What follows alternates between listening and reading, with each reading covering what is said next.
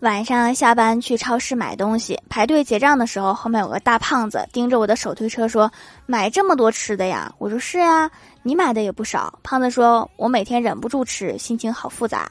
我说你不能再吃了再胖下去你就娶不到老婆啦。胖子沉默了一会儿说我就是个女的。哦那那我是对你后面那个男的说的。